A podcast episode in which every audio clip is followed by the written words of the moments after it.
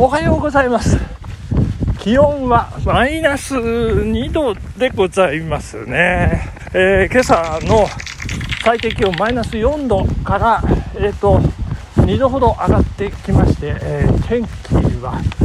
まあ晴れですね。青空が広がって広がって晴れ渡った空でございます。素晴らしい天候ですね。もう飯綱山戸隠黒姫妙高くっきり見えておりまして真っ白白でございましてね。気持ちいいですね、まあ、こんな日は飯綱山登るとねもう最高なんですけれども今日は年末ということでもうスケジュール立て込んでますんでもう泣く泣く諦めるというまあそんな感じなんですけれども。朝ねまあ普通に起きまして、えー、NHKBS プレミアムマー姉ちゃん今日なんかねあの仕事納め終わったからなのかなんと2本立てでございます、えー、2本マネージャーを見て、えー、でじゃあ今日は時間作ってね、まあ、まあ恒例なんですけど、まあ、温泉に入ってこう骨休めをしようかというところでね。あのどこの日帰り温泉行こうかってこうね。つらつらつらつら、えー、考えていたらもう出発、まあ、10時近くなってしまったっていうね、えー、まあそんな、えー、状況なんですけども久しぶりに長野東バイパスを北に走りまして村山橋を渡るというそんなコース、ね、走らせていただきまして、えー、収録行ったんですけれども。いや久しぶりに、え、収録したものをすっ飛ばしてしまいまして、え、なんかね2回目の収録ということで、まあ、2回目ですので言葉滑らかに内容も盛りだくさんという感じにしていきたいと思いますけれどもね。頑張っていきますよ、えー、日帰り温泉の紹介をさせていただいて1本のラジオプログラムとさせていただきたいと思います。はい、え、まずはですね井の一番に紹介したいのが高山村の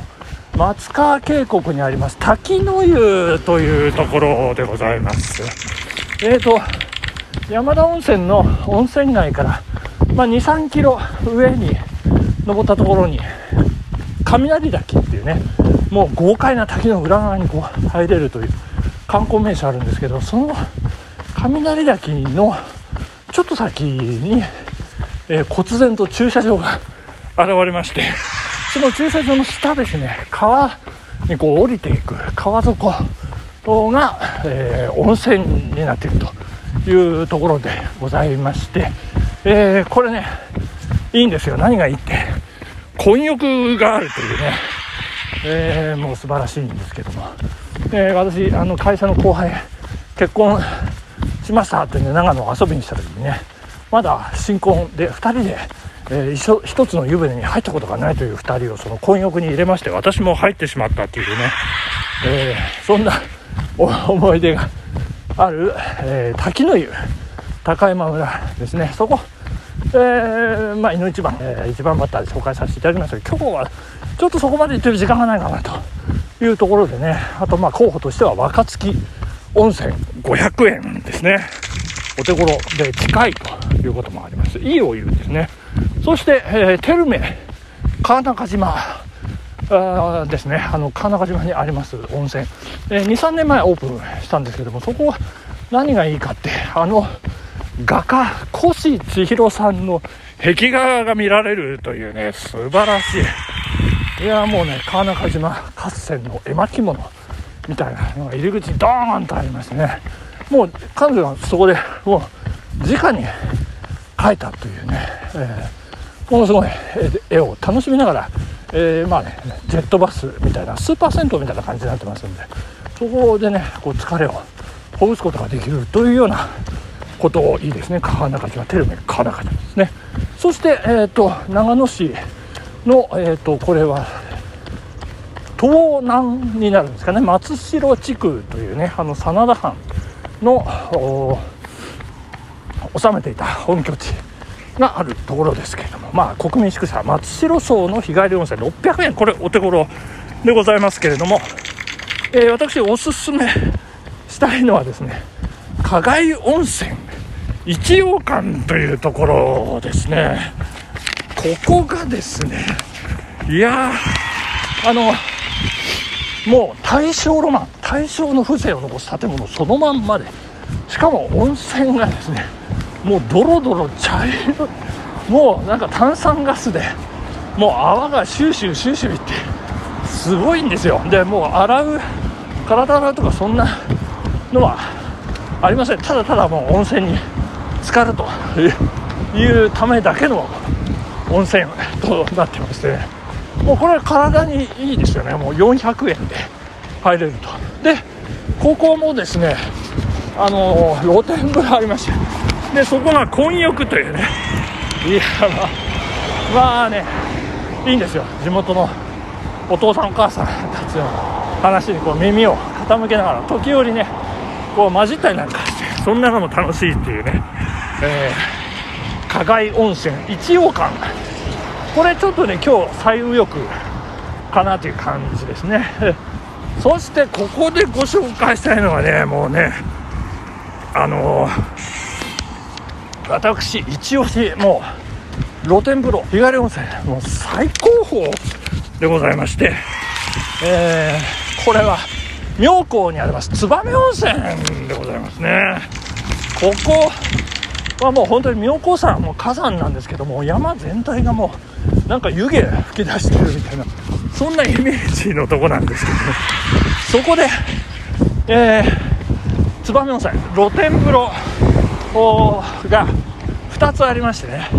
えー、黄金の湯と河原の湯という2つですね。で、まあ、温泉街のちょっと上にあります。そこが黄金の湯、えー、ここ男女別になってるんですけれどもこの河原の湯というのは登山道をね5分10分登った先にある本当に山の中にありましてそこがもう混浴というねもうなんかもう混浴というかもう湯船だけそこにありますみたいなね。すごいんですよ。それでまあちょっとややぬるめなんでずっと入ってられるんですけれども大体こう妙高山登り終わって疲れた体を癒すというような登山客でねまあにぎわったりもするんですけれどもまあね当然時折女性も入ってきたりなんかいたしましてね、うん、ちょっとドキドキしたりもするんですけど、まあ、そこ入ってる地元のねお父さんが言ってますよ。あのもう俺この辺もう5年以上いろんな温泉この近辺車で行けるとこもう周りに回ってもう探しに探したけどもうここの温泉を超える温泉はなかったねっていうようなねことでねもう豪語してましたから。もうそんなおじさんの、えー、発言によるプラセボ効果もあるのか分かりませんけど私の中ではねこうナンバーワンでございますね。もうこの河原の湯ですね。でその奥に、えー、正明滝光明滝というね結構でかい滝がありましてその滝壺のところになんかね滝の湯っていうなんか温泉が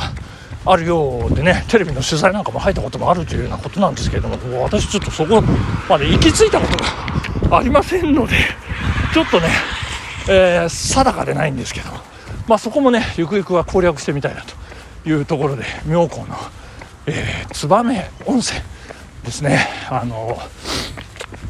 ぜひ皆さん機会ありましたら、えー、寄っていただきたいなというふうに思っているところでございます。そして先ほどランニング中村山橋を渡っている時に、えー、家内から電話が